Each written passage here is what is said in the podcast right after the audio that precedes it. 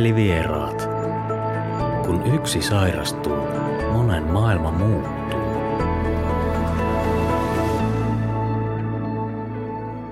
Tänään puhutaan ylisukupolvisuudesta, eli siitä, miksi mielenterveys- ja päihdeongelmat siirtyvät sukupolvelta toiselle. Pirkanmaan Finfamin kokemusasiantuntija Anne kertoo, miten heidän perheissään yritetään katkaista ylisukupolvisuutta. Tervetuloa kuuntelemaan Mielenterveysomaiset Pirkanmaa Finfami ryn Mielivieraat podcastia. Olen Anne, 13- ja 10-vuotiaiden ihanien tyttöjen äiti ja ihanan miehen puoliso. Edustan yhtä sukupolvea ja lenkkiä äitini puolen suvun pitkässä, vahvojen naisten ketjussa, joka ulottuu kauas menneisyyteen. Harteillani olen tietämättäni kantanut vahvuuden viittaa, koska on pitänyt. Sukumme naiset eivät ole koskaan olleet heikkoja, koska omana elinaikanaan heillä ei ollut siihen mahdollisuutta. Heidän piti olla vahvoja pysyäkseen hengissä ja selviytyäkseen, ja jotta myös perhe selviytyisi. Voidakseni kertoa, miten perheessämme ylisukupolvisuutta koitetaan katkaista, on ensin sukellettava historiaan. Isoisoäitini Reeta oli oman aikansa suuri nainen – perheen ja suvun matriarkka, joka teki mitä tarvittiin, että selvittiin katovuosista ja kieltolain ajasta.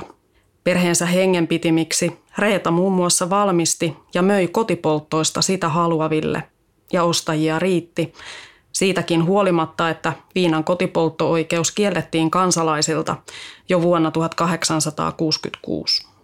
Reeta jäi miehensä kanssa toiminnastaan myös kiinni, ja hänet tuomittiin mittaviin sakkoihin sekä luovuttamaan pontikan keittovälineensä voudille.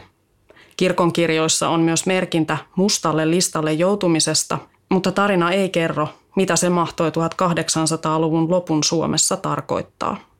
Isoäitini Katri oli pieni ja pippurinen nainen, joka ei kuvia kumartanut eikä kylän talollisia.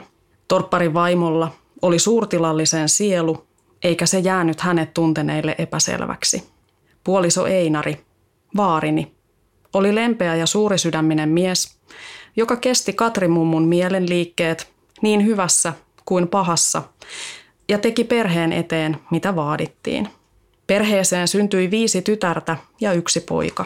Äitini syntyi sisaruskatraan nuorimmaisena talvella vuonna 1939 talvisodan enteellessä tuloaan. Vanhimmat sisaret olivat jo aikuisia, muuttaneet pois kotoa ja perustaneet perheet. Kuten Reeta iso-isomummun elämä, niin myös Katrimummun ja hänen perheensä elämä oli täynnä selviytymistä ja suullisen perimätiedon sekä sukututkimuksen perusteella jopa kriisistä toiseen ajelehtimista. Keuhkotauti vei perheen ainoan pojan ja sisaret kantoivat parikymppisen veljensä hautaan 50-luvun lopussa. Perheen vanhin tytär teki 60-luvun alkupuolella itsemurhan, koska hänen puolisonsa oli peliongelmainen alkoholisti, joka teki juovuspäissään huonoja kauppoja ja ajoi toiminnallaan perheensä vararikkoon. Häpeä ja syyllisyys olivat liian suuret taakat kantaa tuon ajan Suomessa. Suru surtiin hiljaa, katkeruus nieltiin, häpeästä, syyllisyydestä – surusta tai vihasta ei puhuttu. Myöskään iloita ei voinut tai saanut, koska oli niin paljon murhetta ja taakkoja kannettavana. Arkea elettiin ja koitettiin selviytyä. Aina tuli uusia tahroja sukutarinaan, kun yhden puoliso alkoholisoitui ja hakkasi niin vaimoaan kuin lapsiaan. Yksi karisti Suomen ja suvun tomut jaloistaan perheensä kanssa – ja päätyi toiselle puolelle maapalloa. Äitini avioitui nuorena, mutta suvun vahvuuden perineenä hän ei kauaa katsellut ensimmäistä puolisoaan, jonka elämän tärkein nainen olikin oma äiti eikä puoliso. Tuli aika, jolloin vanhempani tapasivat tanssilattialla, rakastuivat ja menivät naimisiin. Rakkaus ei ollut pelkkää ruusuilla tanssimista ja oli suoranainen ihme, että monien epäonnistumisten jälkeen vihdoin synnyin minä, rakkauden hedelmä ja toiveiden täyttymys. Elämässä oli kaikki mallillaan. Minä keikuin rattaiden kopassa auton takapenkillä äidin kiertäessä Etelä-Suomea työnsä johdosta ristiin rastiin. Isä teki rakennusmiehenä ja nosturin kuljettajana töitä, joista tykkäsi yli kaiken. Oli työtä ja oli toimeentuloa. Kaiken yllä vain oli varjo. Äidillä oli pakottava tarve olla vahva, saavuttaa jotain suurta ja elää itsensä näköistä elämää, kuten monet suvun naiset ennen häntä. Äitini päätti ja lempeä isä myöntyi. Niinpä 80-luvulla muutimme maalle, äitini synnyin kotiin. Isä remontoi pienen mökin perheellemme kodiksi työnsä ohella. Äiti toteutti unelmansa ja perusti oman yrityksen. Minä aloitin koulutieni pienessä kyläkoulussa. 80-luvun lopun nousukauden huumassa otettiin yrityksen nimissä lainaa ja elettiin rohkeasti.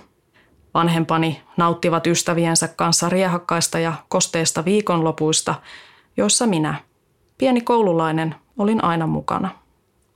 Näin ja kuulin asioita, joita ei ollut tarkoitettu pienen lapsen silmille ja korville. Ihailin aikuisten rempseää ja ronskia tapaa rentoutua työviikon jälkeen ja, ja luulin, että kaikissa perheissä toimitaan niin. Luulin niin pitkään, liian pitkään. Aikuiset kuiskivat, että näistä ei sitten jutella kavereille. Enkä jutellut. Halusin olla aikuisten luottamuksen arvoinen ja olinkin. 90-luvun lama iski perheeseeni lujaa. Isä jäi työttömäksi ja äiti yritti pitää perheen leivän syrjässä kiinni paiskimalla kahden edestä töitä yrityksessään kirjanpitäjänä.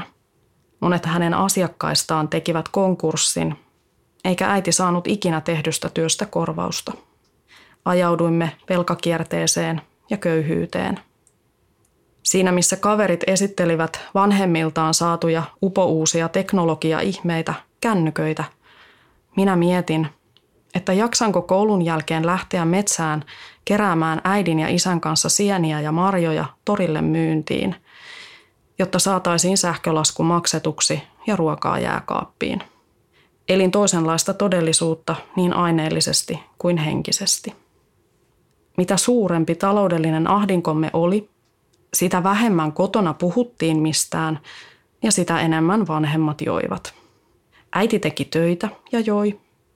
Isä teki satunnaisia työkeikkoja pimeästi ja joi. Minä painin murrosian kourissa ja join, kuten olin vanhemmiltani oppinut. Pelkäsin perheemme selviytymisen puolesta Huolehdin vanhemmistani näiden ollessa liian humalassa laittamaan ruokaa tai huolehtimaan itsestään. Vaikenin ja olin vahva.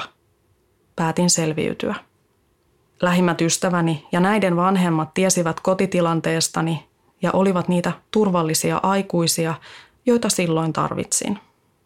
Pienessä kylässä kaikki tiesivät ennemmin tai myöhemmin vanhempieni alkoholisoitumisesta, mutta kukaan ei puuttunut – ei puhunut, ei tehnyt ilmoitusta poliisille tai lastensuojeluviranomaisille. Olisi pitänyt edes puhua. Minun oli riuhtaistava itseni irti lapsuuden kodista ja vanhemmista. Oli lähdettävä tarpeeksi kauas opiskelemaan paitsi ammattia, myös elämää. Piti työntää lapsuuden ja nuoruuden ikävät kokemukset kauas taka-alalle, unohtaa ne ja mennä eteenpäin, puhumatta – käsittelemättä. Ajattelin, että oman ihanan poikaystäväni kanssa ja tämän perheen tuella voisin unohtaa perheeni vaikeudet ja sukuni tarinan. Että voisin luoda jotakin omaa ja erilaista, oman näköistä ja kokoista. Tavallaan niin tapahtuikin. Lukioaikaisesta poikaystävästä tuli aviopuolisoni ja sitten lastemme isä. Ponnistin köyhyydestä keskiluokkaiseen elämään oli hyvä koulutus, työ ja toimeentulo. Oli oma koti rauhallisella asuinalueella, jossa lasten on hyvä varttua ja ponnistaa omaan elämään sitten joskus. Mutta omilla harteillani oli se vahvuuden viitta edelleen. Ja mielen sopukoissa kummitteli oma vahva äitini, joka sitkeästi piti otteessaan vielä kuolemansa jälkeenkin. Vahvuuteni alkoi rakoilla – kun samaan aikaan iski tragedia toisensa perään perheeni elämään. Kaikki menneisyyden taakat ja muistot vyöryivät lopulta pintaan. En jaksanutkaan enää olla vahva ja kantaa kaikkien muidenkin taakkoja. Olen tavallaan sukuni musta lammas, koska lakkasin olemasta vahva. Minulle koitti aika, jolloin en selvinnyt.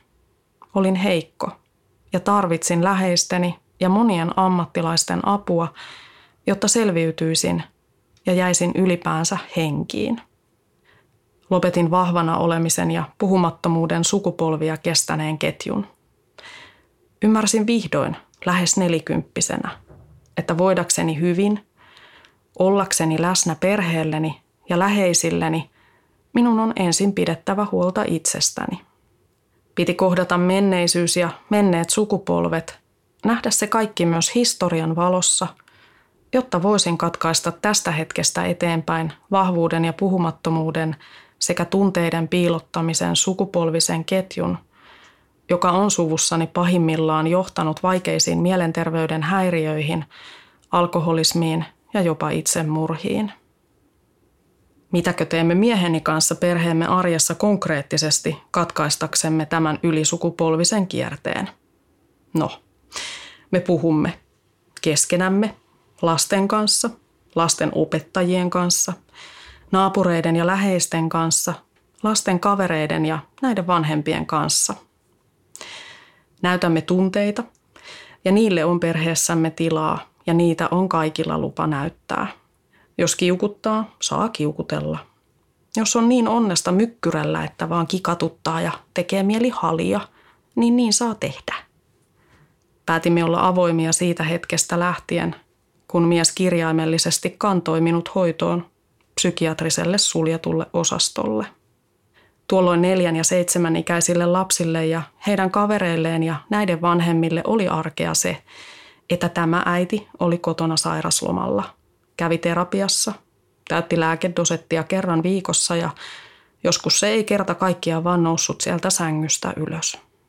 Sellaisina päivinä apuun pyydettiin naapuri tai isovanhemmat, perheneuvolan perhetyöntekijät tai ystävät. Lapsille kerrottiin, että äidin mieli on sairastunut ja samalla tavalla kuin kuumeessa ei jaksa nousta ylös ja tehdä mitään, ei myöskään mielen ollessa tosi synkkä – jaksa nousta ylös eikä tehdä mitään. Lapsille myös kerrottiin, että heidän ei tarvitse olla äidistä huolissaan, koska äidillä on päälääkäritäti, joka pitää äidistä huolta, ja terapeuttitäti, jonka kanssa äiti saa jutella joka viikko. Isä pyöritti arkea ja rutiinit kannattelivat meitä kaikkia. Kukaan ei vaan koskaan tajunnut kysyä isältä, että mitä hänelle kuuluu emmehän mekään tietenkään heti osanneet puhua toisillemme avoimesti tunteistamme ja kaikesta, mitä psyykkinen sairastuminen perheen arjen sujumisen tai parisuhteen näkökulmasta tarkoittaa. Oli vaikeita hetkiä ja oli mahdottomia hetkiä, ja minun toipuessa kävikin niin, että miehen voimavarat ehtyivät kaikesta huolenpidosta, hoivaamisesta ja muiden tarpeiden edelle asettamisesta niin, että hänkin tarvitsi psykiatrista apua ja terapiaa. Avun pyytämisen ja vastaanottamisen kynnys oli siinä vaiheessa madaltunut niin, että sitä haettiin viivyttelemättä niin miehelle kuin koko perheelle. Ja taas opettelemme olemaan toisillemme avoimempia, näyttämään tunteita ja kysymään toisiltamme, että mitä sinulle kuuluu. Ilman huumoria, ystäviä, läheisiä, terapiaa ammattilaisia, arjen rutiineja, lasten harrastuksia ja joustavia työyhteisöjä, emme varmaankaan olisi kääntäneet näitä perhettämme kohdanneita elämän kriisejä ja mielenterveyden haasteita voimavaraksemme. Lapset ovat saaneet varmaankin yliannostuksen puheesta positiivisesta mielenterveydestä ja siitä, että apua pitää hakea, jos arki alkaa tuntumaan raskaalta. Ja mieluummin liian varhain kuin liian myöhään. Pitää olla joku aikuinen, johon luottaa ja jolle uskaltaa kertoa omista huolistaan. Pitää voida myös heittäytyä vapaalle, olla omia joutilaita hetkiä ja olla myös perheen yhteistä aikaa, jolloin vaikka vaan katsotaan yhdessä telkkaa Tai jos oikein innostutaan, niin lähdetään lautapelikahvilaan päiväksi pelaamaan porukalla lautapelejä. Meidän perheen ylisukupolvisen ketjun katkaisutyökalut ovat avoimuus, puhuminen, avun pyytäminen, lupa tunteisiin, arjen rutiinit ja fingerporilainen hippusen kieroon kasvanut huumori. Tällä puheella vahvuuden viitta on suorastaan riuhtaistu pois harteilta. Heitetty ongelmajäte lavalle, josta se aikanaan päätyy loppusijoitukseen muiden vaarallisten aineiden kanssa. Lasteni harteille tällä viitalla ei ole mitään asiaa.